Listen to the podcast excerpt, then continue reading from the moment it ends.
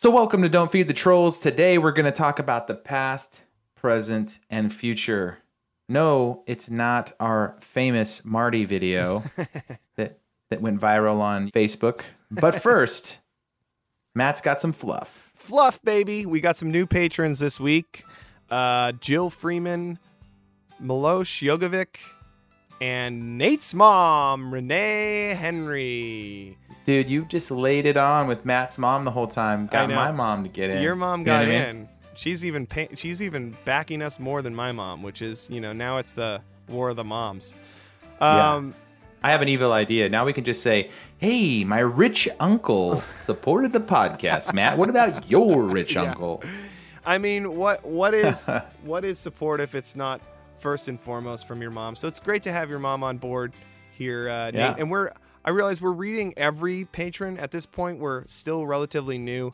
I know the five dollars a month is supposed to be the we'll we'll read you on on the podcast. We'll read your name on the podcast, but we're doing it for even the one dollars a month because we're starting up. Because these names are so hard to pronounce, it's fun to it's try fun. to read them. and we're we actually really are super thankful for for any amount you pledge to give to us uh, Yes. monthly we put out a weekly podcast it's all free if you enjoy it please uh, consider going to patreon P-A-T-R-E-O-N dot com slash don't feed the trolls. And we um, we've got some exclusive content up there. We've got some bonus episodes that are just for patrons. So uh, if you want to back us please join our team and get some goodies and we'll read your name poorly on the podcast. So thank you. Yeah. hi i'm matt. And I'm Nate, and we want to welcome you to don't feed the trolls a podcast where we discuss trending topics, art, and culture. through the lens of our experiences touring the world and creating art vocationally. We hope to bring topics out of the minefield of the comments sections. and into the sphere of reasonable dialogue. Thank you for listening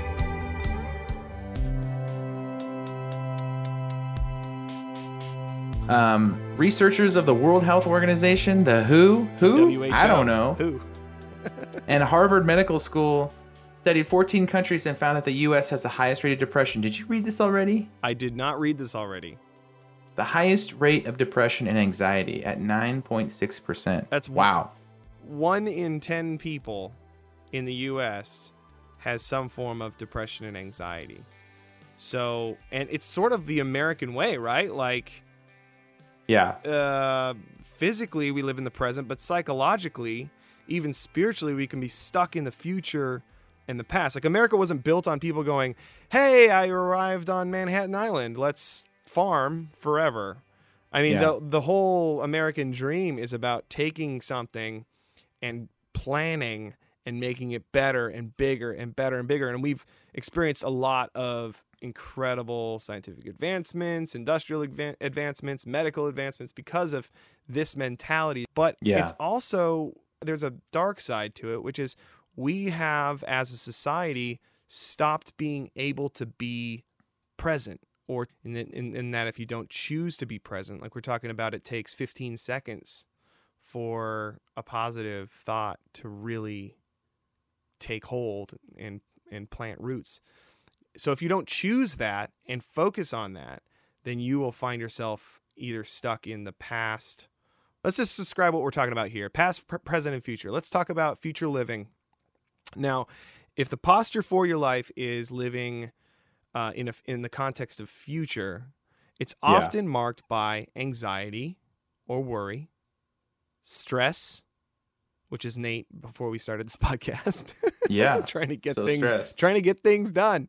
And I was just trying to prepare for the for you know like an actor would prepare Right. for the role. right. I was so just getting a little stressed. you were thinking about the future and how you weren't those expectations weren't being met. Uh, and then scarcity, which is kind of the the whole posture of there's never enough time, there's never enough stuff, there's never enough money. Um, there's just not Hmm. enough. It's scarce, you know, and that's when you're living constantly thinking about the future, you're anxious, you worry, you're stressed. There's never enough time. There's never enough money. There's never enough resources. That's no way to live. But that's often how I live, Nate. It's often how you live. I mean, we both have this struggle, and that's why we want to talk about it. But people would say, you know, like, okay, so I know this. I know I know I shouldn't be stressed. I know I shouldn't think that, you know, things are scarce. I know I shouldn't be anxious. You know, you wake up the next day and it's all like it's like a resets. It's over Right. again. You It's- feel it all again. Yeah, no, totally true. I mean, that's a really good point. Let's talk about past living. Do you want to talk about past living for a second?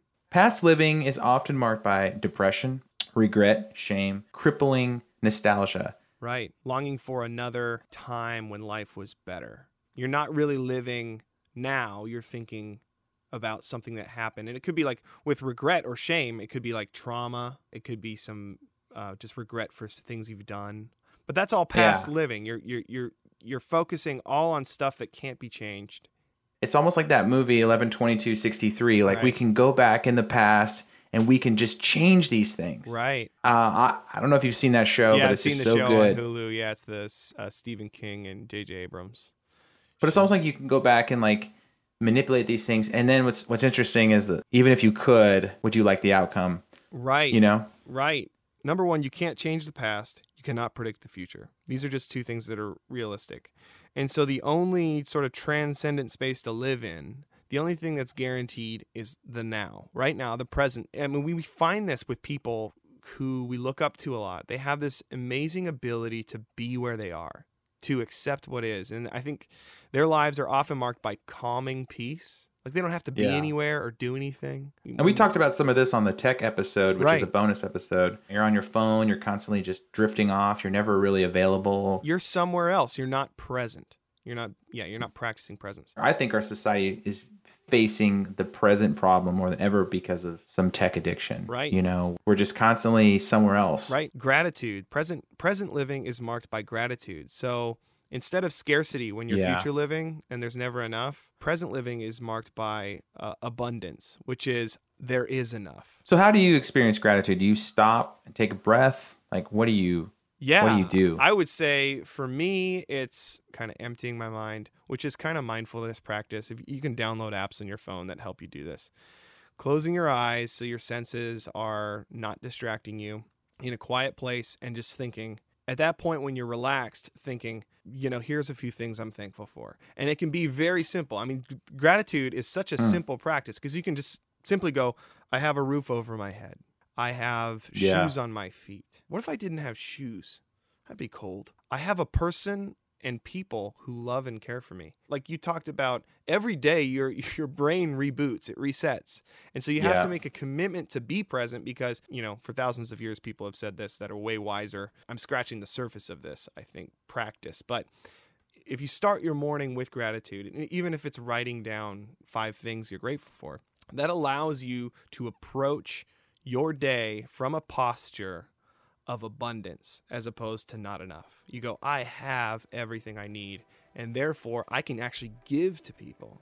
Yeah, my my sister recently had a stroke, and and in a way, she's had to wake up and think about life like this. Right. Like, what are five things I want to accomplish today? I want to walk better. I want to remember things more clearly. You know what I mean? Like, right. there's a very specific gratitude of, oh man, I walked a little bit better today. Right. You know? And so we're gonna bring my sister on to talk about these experiences because uh, she's an artist, she's an author, she's been creating for the last eight years, and suddenly she has this stroke and she doesn't know what the future looks like. And maybe for a while she didn't know if the past existed. And she was just right there in the present. We'll bring her on, talk about it.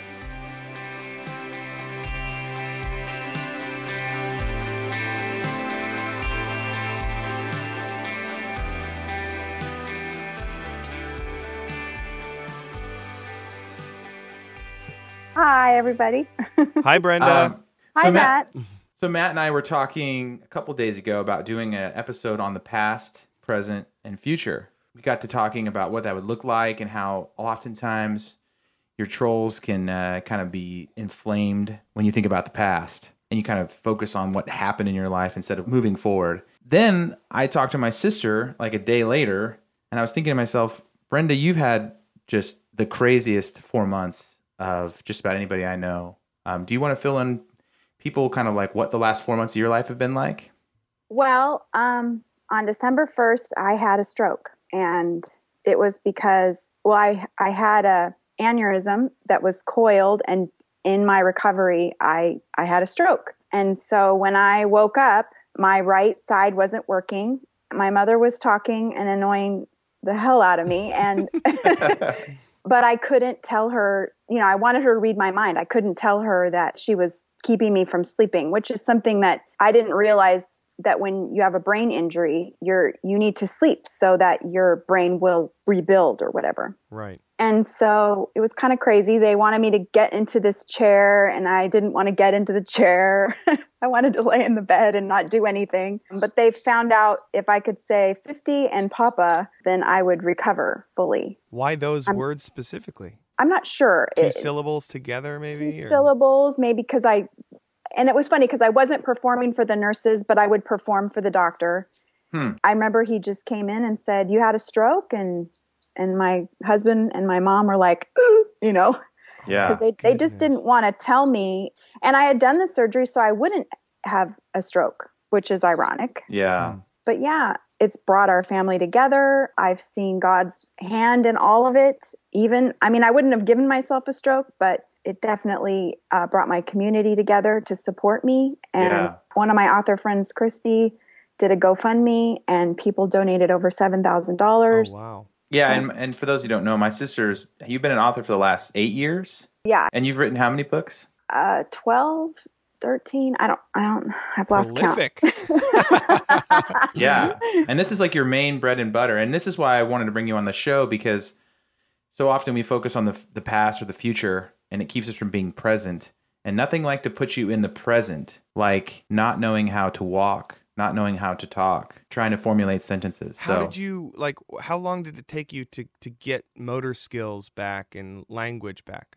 In the scheme of stroke, mine was pretty fast. Okay. but yeah i mean in the beginning i, I didn't say a whole lot I, I, I could i couldn't really move my hand and then i started to be able to move my hand and then I, I went to rehab for a month actually in december. I got out december 22nd and in rehab they they had uh, therapists that would come in and, and work with me. So i had three hours a day of therapy. For a month.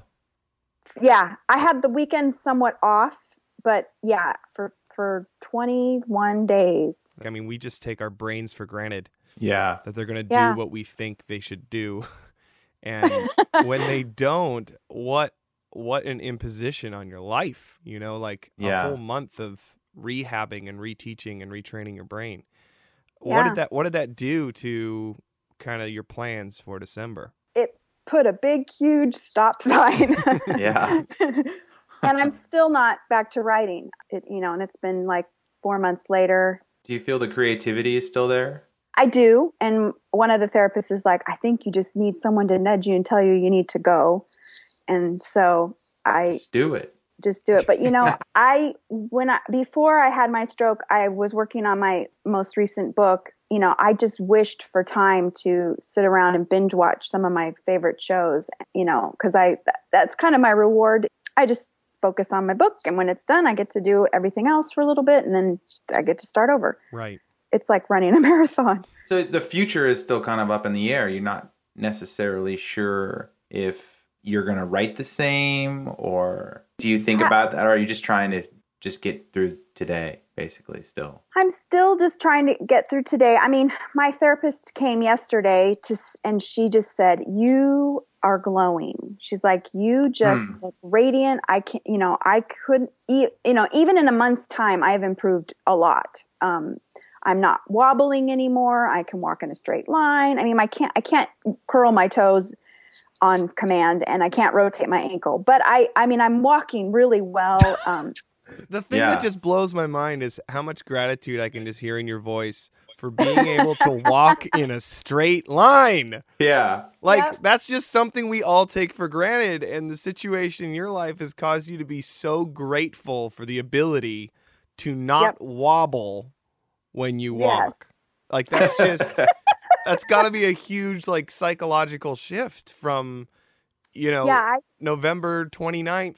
I assume you had all these plans and goals and desires that you wanted to get done, and then this happens. Can you describe that psychological shift of what life is like now, um, and maybe even what your priorities are like now, and how that's changed? you know it's weird i had a premonition before my um, procedure that that i needed to get everything wrapped up I just had this creepy feeling that it wasn't going to go as planned. And obviously it didn't.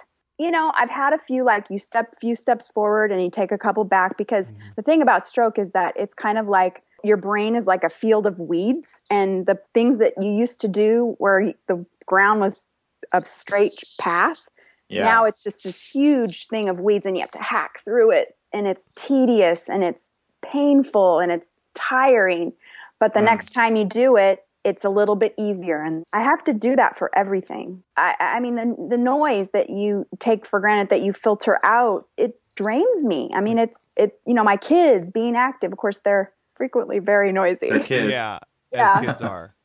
and they used to You had that wonderful selective hearing before yes that now you that- can't tune out some of those noises. I can imagine how that would.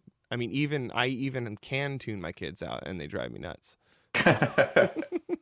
yeah So, so what does it do to the past? What about old memories? What about things? Because I know that that there's this one line that I always stop and go whenever someone says "you shoulda" or "I shoulda," and I think that's a troll voice in all of us. Where it's, man, I should have done this, Mhm. and I think that is the worst possible way to think about life. Like, of course you should have. If you know exactly what the future is going to be, then you're going to do it. You know what I mean? Like that kind of Mhm. thinking is just such a terrible way to go through life. So we we're focusing on the past, present, and future. But if you go backwards, like did you lose memories? Do you remember everything? i remember everything So you don't look back and go, man, my brother was a jerk before this happened, but now he's cool. I, I remember a certain somebody telling me I used to wear a milking dress. Oh yeah, a couple weeks after this, my sister called me and I told her I said, "Well, do you remember you used to put on this maids of milking dress from the 12 days of Christmas and used to pass out gifts in the Maids milking of dress?" Milking. And she's like, "I didn't used to do that." And I was like, "Yeah, you did. I don't know if you remember." Oh, Did she actually? No, no, it was just a Oh. joke. you were making trying, that up. You were trolling Yeah. your sister.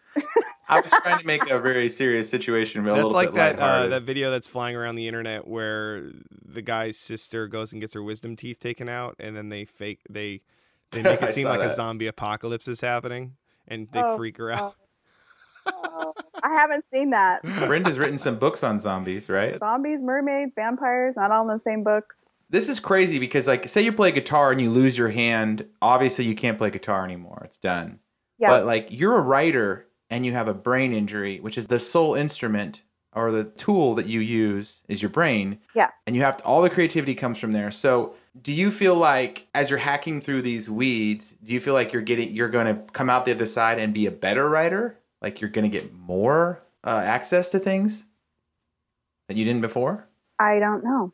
it seems like like Matt was saying there's just this positivity and I will say that just in the course of this whole situation like I have seen it thousands of miles away being in Nashville that you do come across super grateful and you do have this great attitude and I wonder like do you feel more positive you just feel happier even I'm extremely grateful that I'm alive and that it, you know, I my mom thought I was gone. I mean, she, I mean, she Hmm. didn't probably think she didn't want to think that. You know, there was a time where they they didn't know, and it's weird because I think people think stroke. You know, like you can't use your right leg, or it depends on which side of your brain is injured. There's a great YouTube video called, oh shoot, I can't remember the name. See, that's what I'm missing.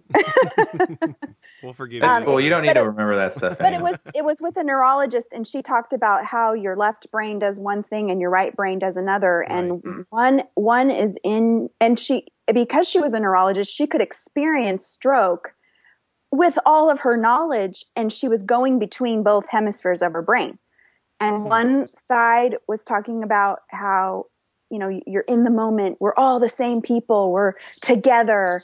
You know it's where you feel unity and and love and all this other stuff. And then Hmm. she'd go over to the other side which was all task. And she'd be telling herself you got to go call somebody and let them know that you aren't going to work today. And she would go look at the buttons on the phone and they were like hieroglyphic letters. Wow. and she she was like and and i couldn't comprehend like what numbers were and she said i, I had to go through my cards because i knew that in my stack of cards i had a card for my office phone and she's like and i was but it took me like 45 minutes to get through a little tiny stack like Wow. this big like an an, you know, less than an inch tall. And Wow. I don't think people understand. I mean, thank goodness I wasn't affected with my speech because there was a guy in rehab who didn't talk and he's Hmm. still not talking.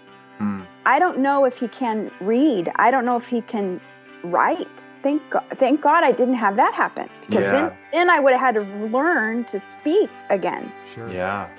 Which you know, I'm just glad it was just the physical thing. You know, Wow. just the just the walking piece. And and it's weird because I would look at my foot and I would say move, and it wouldn't move for me.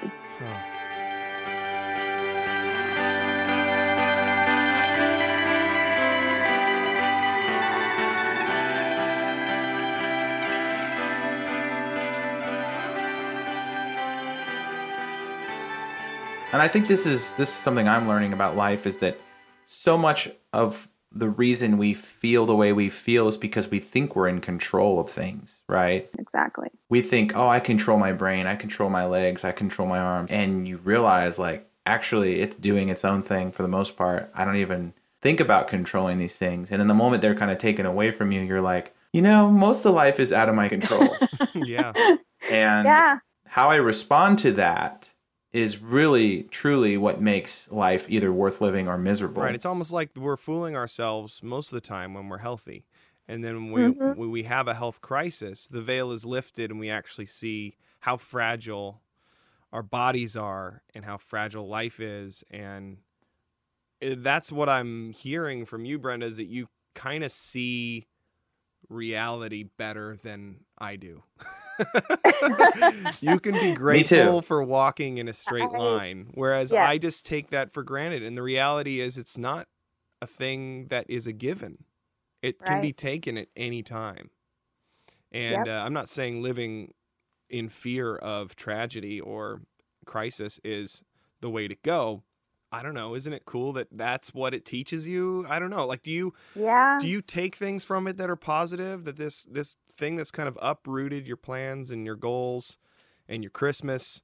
Do you take anything good from it? Actually, I got my Christmas because I was able to be home for Christmas. Oh, Christmas. great. That was a nice little Yeah. gift. It was a little overwhelming, but it, it, it, yeah, I just, I can't remember your question now. Oh, do, do you do you like? I don't know. This is kind of like a cheesy question, but do you take good things from this? you know, I'm really lucky because my husband is extremely supportive, um, and he he just he does he does a lot for me and for our family, and takes care of me. You know, if I had a a difficult home life, I probably would not be so thankful. Attribute that to God, and I attribute that because you know He's part of our family. So, yeah, I've personally just been I, I'm convicted because I'm moving and I'm boxing all this stuff up and I'm putting in trailers and I'm driving it around and I'm complaining and I've been cussing a lot and I've just been pissed because I just like where's all this junk? And I'm just like having a moment where I'm like well, what if someone came to me and said in two months you're gonna have this crazy stroke and you're never gonna be able to see the world the same. Uh, what kind of person would I be if I knew that was coming? Reprioritize your life, get the most out of it. Because we think so negative about everything and so many people are just emailing us and they're like man you know i just think life sucks but then i listen to your podcast and i'm like what if tomorrow all these people who are emailing us couldn't walk? Hmm then how much gratitude would you have today that you could actually type this email and send it? Hmm. Because you might not be able to do that at some point in your life so you should just appreciate that. And i'm just having a moment where i'm feeling convicted like my attitude should be so much better Sure. so much more of the time and it's just not but the future looking forward what does the future look like for you now how do you approach it how do you think about it what are your plans do you have any plans do you make plans anymore or are you just kind of winging it I do it. I do it day by day, and I celebrate my victories that I do have. You know, Grandma Helen always looks. that's our at grandma positives. Yeah, she she always looks to the positive, and Hmm. she never complains about anyone or anything. and she's 96 yeah, Automatic she- positive thoughts. Oh, she's an apps. Apt. well She's brenda told apt. me brenda told me you told me a couple days ago that you've been listening to our podcast so that's why i brought you on because i didn't know if you, if you knew we were doing one Yeah, we talk So- about we talk about negativity and how it can kind of drag you down, and when you have this negative knee jerk reaction, these mm. automatic negative thoughts, these ants, they can they can stop you. So when you find people like your grandma who has Mhm. automatic positive thoughts, you cherish that. It's just like it it's fascinating to watch. Yeah. And that teaches you so much. It's so good to have old wise folks in your life who are something to aspire to. I think there's very very few these days Hmm. of those sages left, you know? So that's cool. That's really cool.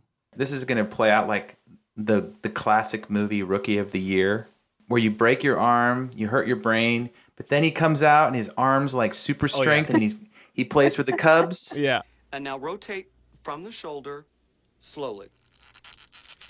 Oh! Oh! Oh! Oh! Oh! Oh! Oh!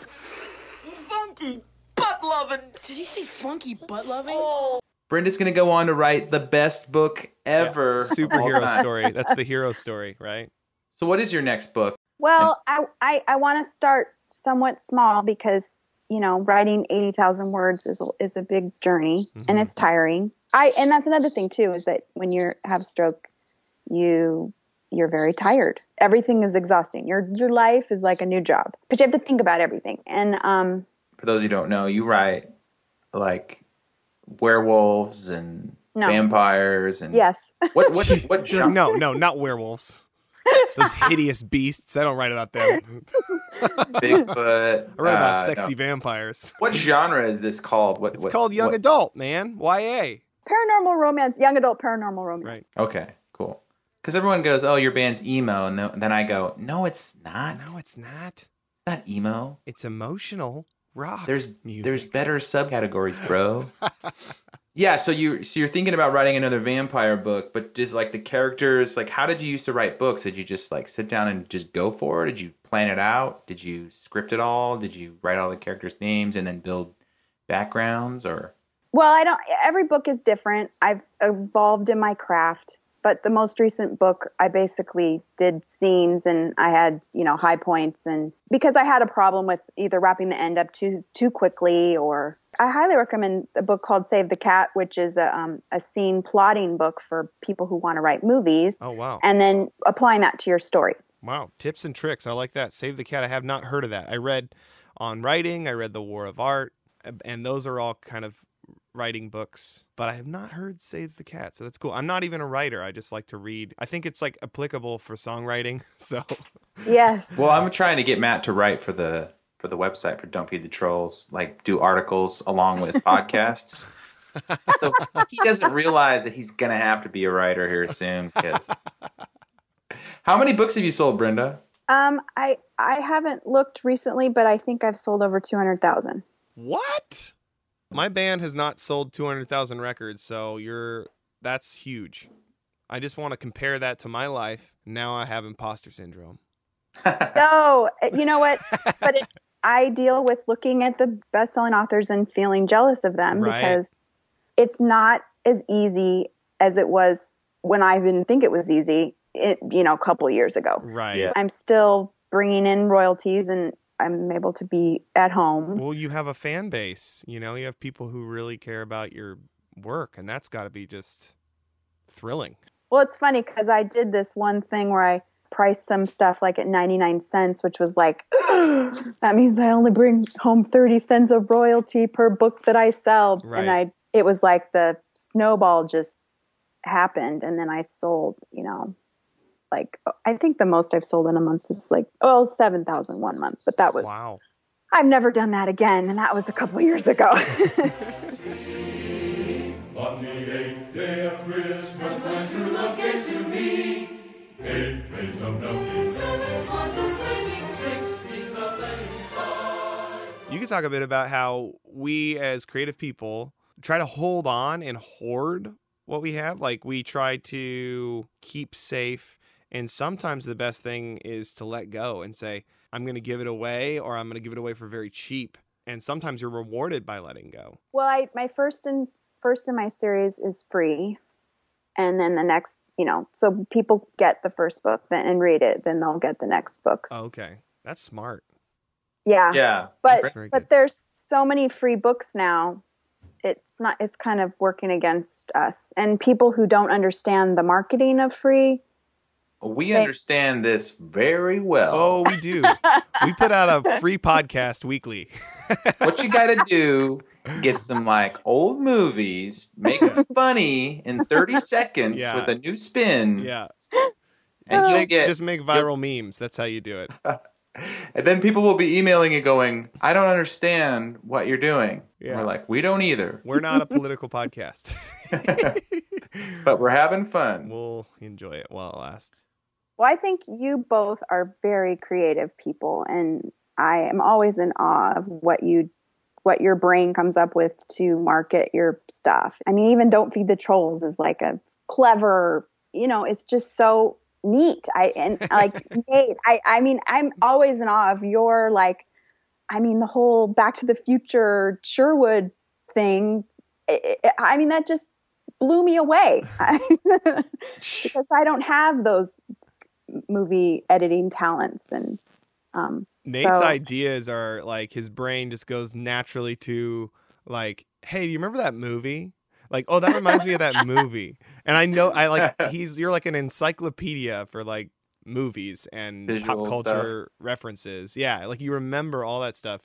Um, you know, you were like talking about Yeah. Nacho Libre the other day. I'm like, yeah, I owned that movie. I loved that movie. I watched it ten times, and I maybe can quote like two lines from it. Like I just don't have. I it's in one ear out the other, but you like hold on to it, and then you can like reach into your little bag of tricks when there's a nice kind of mashup or pop culture reference and and throw it together.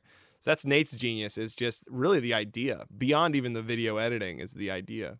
it, I think for me, the the creative side, like I, I I've always been pretty visual. I can remember things. I like if Matt and I have an idea, I can edit it in my head. I can see it and I can put it together. But like when it came to music, I always felt like Rudy, Rudy Ruettiger, just sitting there on the sidelines. Put me in, coach. Like I have the desire to do music, but I don't have the natural skills or the talent. Um, I could sing, Yeah. which is necessary. But then I found Dan, Dan Koch, who can just like sit on the toilet and write a song and come out and be like, "Here it is," and I'd be like, "Damn you, Dan!" Ah. Damn, Daniel. so like, what I've found is when you group together with other creatives, mhm. like Matt was saying, when you kind of hoard it to yourself. So I'm always been in this constant business of like, okay, Dan, don't hoard all this skills and talents. Give them to me. I will take them and I will I will alley oop dunk these talents as hard as I ever could. And, and, and it's it, but when you're an author and you're you're like a one man band, it's well, you. That's a good question. What inspires you? What creative? I mean, you said you watch shows and stuff like that. Is that kind of where you draw inspiration from? I- don't know. I mean, and but the way I survive by myself is I I joined a group of other authors, the ten of us, and we're called Dynamis, and they really came through with my stroke, and we all wrote a book together that was like a wagon wheel where we're we have different paranormal creatures that come together with one common cause, and then the last book was like tying in all the um, the pieces. Justice League. It's like the It's- Justice League. It's- Sorry, it's uh, yeah, dude, comic Supernatural. books. Yeah. Oh, that's okay. um, but but they you know they they were promoting that while Mm. I was um, doing whatever. So uh, while I was re- you know working on recovering. Well, see, we're inspiring you, Brenda, because you're going to start uh, a superhero series where she she podcasts on the side as like this unknowing. yeah, with But at- glasses on, and then yeah, but at and then night she takes her comes out. glasses off at night, and she's a she's a It's already author. been done. No way, really? Superman. Well, I mean, no, I know it's Superman, but I mean, a podcasting girl superhero. I've So- not heard of this. No, I mean I'm just talking about the the big general. Sure, Right, sure. right. There's only what 46 stories, and then they're all just kind of a variation, Right. Right. Mm-hmm. Yeah. Yes. See, I don't even have to prep for this podcast. I know this stuff. I was just driving after in a, in a moving with a trailer in the back before I got here, so I was a little frazzled coming into this, and this is going smoothly. Yeah, I called Nate. I called Nate. He's in the closet. He's bumping around in the closet because he had to get a router from his neighbor to like plug into the internet. And he's like, he's cussing and he's red faced.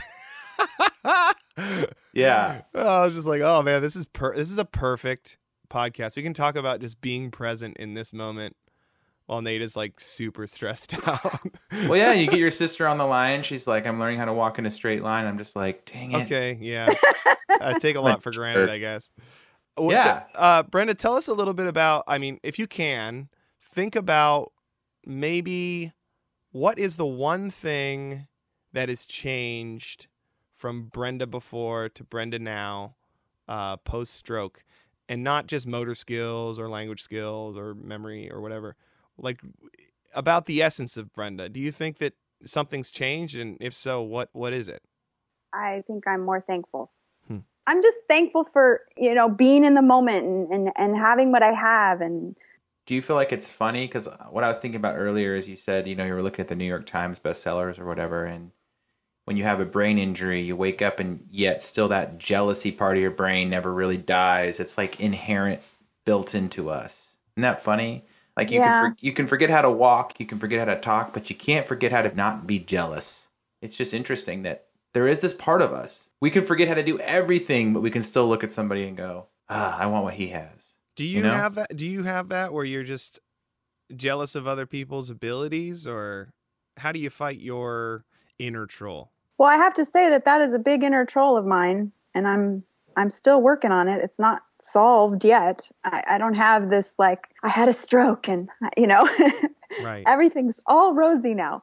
That that's still there. I mean, I fight that, and I, you know, and I fight it now because, I, you know, my money's dwindling. It's not a, you know, I still have to be producing, and and mm-hmm. even when I do produce, you know, it may not go. It may fall flat. There's variables that kind of draw us into walk by faith and hope, not by sight, right? Like you're not, we're not guaranteed anything, and I think that's the message that we can learn by watching your situation is that you know we're not guaranteed anything, and we can be grateful in the moment for what we have, hmm and not kind of constantly be longing for something else in the future. Or, You know, I was thinking about this today, and you guys are creatives, and maybe you'll you can confirm this theory. But what I've seen over the last ten years is is sometimes the creative fairy will just bop the wand on some random creative person, whether it's a band, an author, whatever, and they just kind of blow up. right. You look at all the content, and it feels similar, but for some reason, sometimes, oh, there's this little boy band from Australia called Five Seconds of Summer, and boop, they're gonna be huge, right? Yep. sometimes it just doesn't make any sense and that creates a lot of jealousy for me when i look back on sherwood's career and why bands got big and why certain things blew up it just didn't make any sense i felt like the songwriting was pretty good generally across the board but they just had some little magical boop and it, and that might be my my way of explaining it all but i'm sure there are authors that just sell tons of books and you're like i just don't get it Like, why is it is it so much better than me? But you read their books and you're like, I don't know. I feel like I write this stuff, right? Maybe is that you're is blessed, uh, but maybe you're blessed to not be those authors. I think success is a curse and a. I don't know what the word curse and a blessing. It just yes. is what it is, right? Like It it's is. not.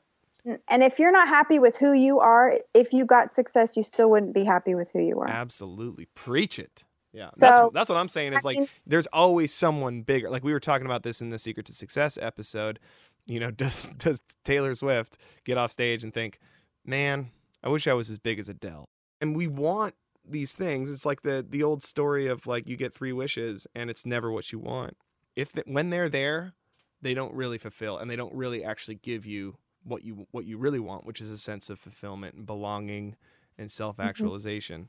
so, so often what I was doing was to impress people I didn't like. Sure. hmm And I think about that now and I go, I didn't I wasn't doing it for me. I wasn't doing it because I liked to do it. I was just like I, these people that didn't pay attention to me or didn't think I had talent. I was trying to like prove to those people like like people in high school, for example, that like had Mhm. this thought or opinion of you. Nate, he's the class clown. He he'll never amount to anything. I was like, oh yeah, oh yeah. Yeah, me too, right? Yeah. I'll know, prove and you wrong, you jerks I hate. That's such a terrible reason to create stuff. Yeah. Tell them how they can find out about your books and such. Oh, you can go to my website at brendapandos.com and I have everything there. And on Or- Amazon and such. And Amazon and Barnes and Noble and Kobo and Nook and or iBooks. Yeah, awesome.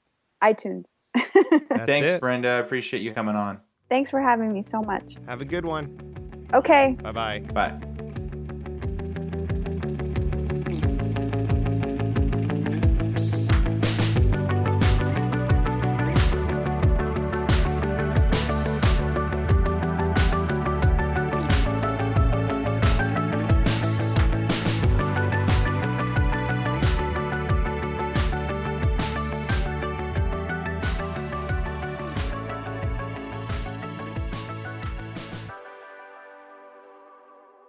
Wow, Nate.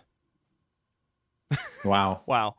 Your, your sister's uh, uh, teaching me a lot right now. That's that's unbelievable how uh, perspective can really change, and the things that she's grateful for are things that we just absolutely take for granted. Right now, you know, just like walking in a straight line, like that's she's like sincerely happy about it. I mean, from the moment I talked to her, it was like my even my brother called me and he was like, "Man, Brenda is just happy. She's very content. I don't understand." I don't and not to say that understand why, like she should No, be I mean, like- right? Like you would Well, think, Yeah. And like I think our whole family, I think we all kind of suffer from the ants Right. naturally. For a while there was like that didn't exist. It was like my sister was just there was nothing negative coming out and I was like, "Wow, it's great." Cuz I would be so negative. Yeah. You know. Oh, perspective, man. man. perspective is really everything. It doesn't matter how much or how little you have. It's your perspective of it. And that's the thing is like she just accepts she's accepting her current circumstance and having a perspective of every day baby steps, try to get a little bit better. And that's just like such a great motto for life. Um, in the in the War of Art uh, book, we reference a ton. Um, I reference a ton. I Have you read that book? I've read it a bunch of times, I'm but you you have not. But Steven Pressfield, the guy who wrote this book, talks about uh, how, how science has studied the mental shift that happens in terminally ill patients at diagnosis. Mm. So, so they basically go into the meeting and they have a whole s- different set of priorities. And then when they are diagnosed terminally ill, that list of priorities changes dramatically. Psychological change happens. And they call that, psychologists call it, or at least Steven Pressfield uh, says it in his book, it's the shift from ego, which is kind of our tiny little bubble of desires and goals and plans and things that we're doing, these task oriented ego, to the much broader self, which Wow. is the the part that really sees what matters. And so they they've studied this shift in um, in in patients at diagnosis, and suddenly the things that they walked in thinking they were going to do tomorrow don't matter at all, and the things that um, that exist in the self, like family, friends, love, relationships, Mm. these things come to the forefront. So now gardening, now now certain tasks that they had, renovating the kitchen, um, you know, Don't matter. don't matter. It just does Yeah. not matter. And what I know. I was feeling that what's today. changed other than their perspective? It's literally the only thing that's changed. So it's almost like you have to write yourself a terminally ill person, yeah. you know, like You have three And- months and- to live. what Yeah, are you going to do with that? Yeah. No, seriously. Yeah. It's funny because I remember being in fourth grade and there was this movie that my sister, this is really weird how this is all coming back, called Short Time. Huh. And it was a dark comedy. And I didn't understand dark comedies at the time because I was young. You're like, this isn't About a- funny. About a guy goes in and he gets he gets this he gets a terminally ill sentence Hmm. um, from his doctor, but it was messed up. It was someone else's. oh. and it and it got given to him on his clipboard, and so he thought he was going to die. And then meanwhile, they show the guy that is dying. He's this bus driver driving this bus off a cliff or something crazy. It was just, it was just supposed to be funny. But I remember being so young, and I remember honestly having an anxiety attack about this movie. I remember feeling like, what if I did die? What if, Right. what if, what if, what if this is it? And I remember being way too young to be experiencing all these feelings. Right. But I remember, I remember it was Christmas break, and I had this breakdown, and my family was like, "What's wrong?" And I had my first anxiety attack, and I didn't know what it was. Um, and it was it's this feeling like you're gonna die. I don't know if you if have you ever had an anxiety attack? I mean, honestly, the closest I've gotten is when I smoked weed and got super paranoid. So I, I can only relate in that in that way. This is more like a feeling of like I'm going to die Right. right now. Hmm. and it just doesn't go away. It's dread. So you you can't be around anybody.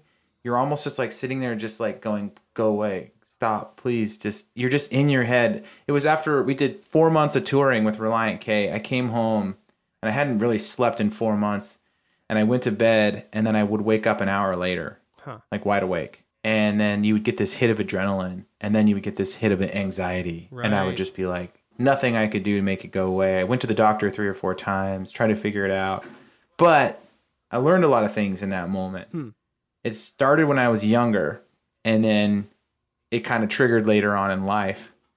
Right. But it was a lot of these thoughts like, am I going to die? Right. Do I have a terminally ill sentence almost? Right. so And you would say that you naturally kind of trend towards the more anxious kind of posture to a life, like where you're thinking about the future Yeah. in like a, a negative way, like, oh my gosh. So you live there and and it kind of freezes you. I, Or you could describe from it a- than me, probably. But. from a young age, I just I, I thought too much. Mhm. Um, I don't know. Maybe it would have. Maybe it's all the processed frosted flakes we were eating or something. I can't tell you, but it's always food related. You fight these trolls in the kitchen, folks. Nate will No, tell but you, I mean, take we- your probiotics. we just grew up eating all this crappy No, processed shit, yeah. you know, and like it can't help you mentally. I mean, but there's you a lot of chemical stuff, and there's you know, obviously, I don't want to downplay people have naturally natural imbalances in their brains. sure. But what we're saying is that for for normal, regular, everyday, non-chemically imbalanced people, we struggle. I struggle with thinking about the future. I struggle with thinking about the past, and I struggle with missing out in the present moment. As I'm walking from my studio to the house to go to the bathroom, or I'm thinking about some call I have to have because I've got 14,000 things going on in my life. And my Yeah. kids are playing in the backyard and they're running around and they, they see me and they go, Daddy, come play tag. I can make a choice in that moment to go, no, my call in 20 minutes is more important than playing playing with you for five minutes. Yeah, Or yeah. I can take the five minutes it takes to just be present with my kids. Or you can think you're terminally ill and you have three more weeks. Right, exactly. Like if I was terminally ill, I would take the time to play with my kids. So why not It's live funny, it's like almost now- like- why not live like that now? And I always find it my my work life is actually better. People people who are really Hmm. into like contemplative practices, mindfulness, meditation will say that if you actually take the 10 minutes or 20 minutes out of the day to do it, you are so much more productive. If you practice presence, being present, being grateful, and enjoying the moment, your work moments, your task oriented part of your brain will function at a higher level. But we just don't, we have this scarcity. We I don't have time. I don't have time to be present. I don't have time to think Yeah. um, I don't have about time to, yeah. it- the things I'm grateful for. you know, just to bring this back to movies, because that was a funny part of this episode. You know, the movie would be like, I see dead trolls. I s- and you have to you have to go help the dead trolls figure out why they died so they can move on. You know what I mean? you know, and then the future trolls come to you from the, in, a- in a time machine, and they're like, "Dude, your kids are screwed up." yeah, you, you screwed your kids up. You, those frosted flakes. Those frosted flakes. so it's like here we are battling the internal moment of trolls that are present, not even realizing the dead trolls are rising up and they're walking through the walls like, "Help me!" and they have an axe hanging out of their head. And you're like, "Oh my gosh!" You know, like there are there's all these ways we can be stressed, Right. and we can be we can be angry, and we can be trolled, and we don't even realize that some of them are creeping Right. out of college, high school, elementary school. Oh yeah, I mean, I remember moving from um, when I moved from Canada to the U.S. and I uh, I moved in sixth grade. So this is just at the start of middle school. I remember f- having this sense of crippling nostalgia in my bed, Hmm. just longing for my old friends. And we weren't even that close. I mean, I was in fifth grade. Like, how close can you be? just comfortable. just just longing for that comfort and longing for these people and feeling these deep emotions and just feeling like crippled. Like like I couldn't fit in I couldn't relate and I was not living you know honestly that's the closest I can get to it. My my wife is more she has like waves of crippling nostalgia like you know every 6 months or so and she's like I'm feeling really nostalgic for Yeah. weird reasons and that's a symptom of depression. It's a symptom of living in the past essentially and your brain's tendency to go towards that when the present when when the present is not as acceptable And you might feel like, as a listener to this podcast, like, man, these guys, you know, they're they're saying some things that are helping me because we've been getting the emails. But this podcast started as like a debate podcast and has moved into how the past control you, the future control you, the present, each breath you take, each moment is a gift, and then does not allow the trolls to have a voice. right Sort of this inspiration to ourselves to be present. So I want to challenge our listeners sit quietly, breathe deeply, and think about five things you're thankful for right now or every morning. I mean, I think just that stance alone of going into yourself and being grateful will greatly improve your ability to be present, to not be stressed out, to not be depressed and um, have regret and worry. Uh, so shoot us an email if you've liked this episode Yeah. or any of our episodes. Shoot us an email at don'temailthetrolls.com. Uh, don't email the trolls at gmail.com or fill out a contact form on our website, which is trollspodcast.com. If you like this podcast, we put it together every week. Um, would you consider supporting us monthly on Patreon? That's p-a-t-r-e-o-n dot com slash don't feed the trolls. Uh, we would greatly appreciate your support. So thank you so much for listening, and we'll see you next week. Thanks so much, guys. Bye bye.